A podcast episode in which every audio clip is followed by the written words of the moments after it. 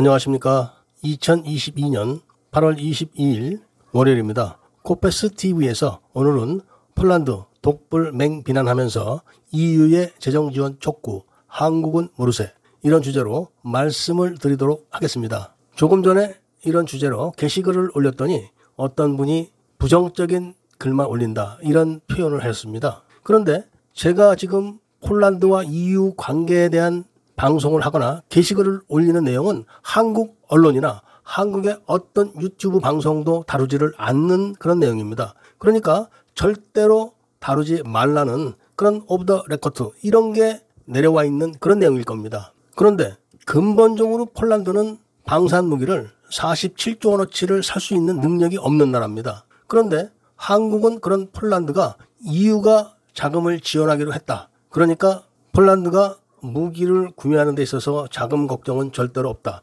이렇게 이야기를 했습니다. 그런데 그 근거가 6월 달에 EU가 폴란드가 사법개혁을 하는 것을 전제로 허용을 했던 것인데 폴란드가 사법개혁을 제대로 하질 않았습니다. 그렇기 때문에 EU가 폴란드에 사법개혁을 제대로 해라. 그렇지 않으면 자금을 못 준다. 이렇게 발표를 한 겁니다. 그랬더니 폴란드는 우리는 그렇게 나오면은 EU 자금 필요 없다. 이렇게 또 맞받아쳤습니다. 그러나 폴란드는 다시 폴란드는 10월 말이나 11월 초에 EU 자금을 신청할 거다. 이런 또 발표를 했습니다. 그러면서 8월 10일경에 폴란드는 독일과 프랑스를 딱 지칭을 하면서 과두체다. 독일과 프랑스가 EU의 평등권을 침해하고 독점적으로 EU를 지배하려고 한다. 이런 거는 좋지 않다. 이런 식으로 맹비난을 하면서 EU에게 폴란드에 약속했던 자금을 지원해라. 이렇게 요구를 했었습니다. 그리고 나서 16일 날 또 그런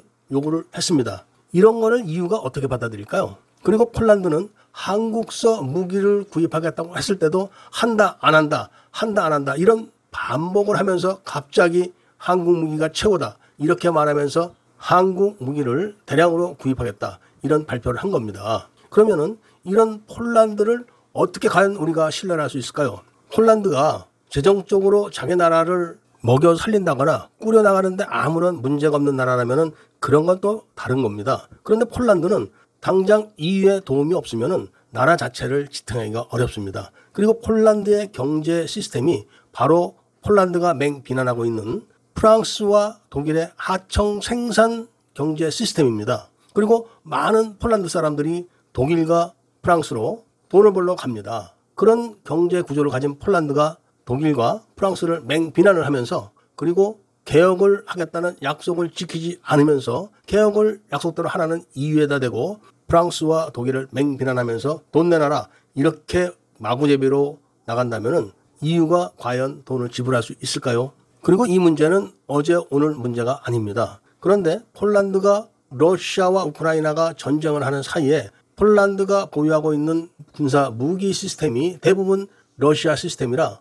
부품 조달이 안 되는 그런 무기를 보유하고 있었던 겁니다. 그런 부품 조달이 안 되는 무기 시스템을 대량으로 우크라이나에 건네주고 대신 그 보상으로 새로운 무기를 내놔라. 지금 이렇게 하고 있는 겁니다. 그것을 서방 세계는 서방제 중고 무기로 채워주려고 하고 있는 겁니다. 그런데 폴란드는 그런 거를 모두 한국산 무기로 채우겠다. 그러니까 돈 내놔라. 이런 겁니다. 그런데 문제는 한국에서 폴란드가 요구하는 대로 전차와 경전투기를 만들어서 제대로 납품할 수 있는지 그것도 사실은 의문시 되는 겁니다. 한국의 1년 전차 생산 캐파가 현재는 20대 정도밖에 안 됩니다. 물론 조금 더 느릴 수는 있겠지만 180대를 몇 년 안에 만들어 가지고 납품하기가 쉽지가 않습니다. 그런데 그 180대의 전차를 폴란드는 안 가져가겠다, 안 사겠다고 했던 그런 전차를 지금 갑자기 내놔라.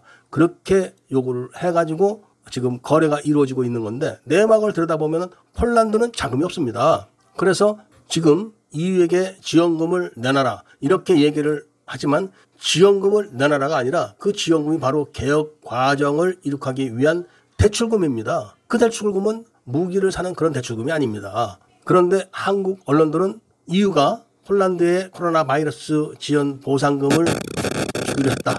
그러니까 얼마든지 무기 대금은 걱정 안 해도 된다.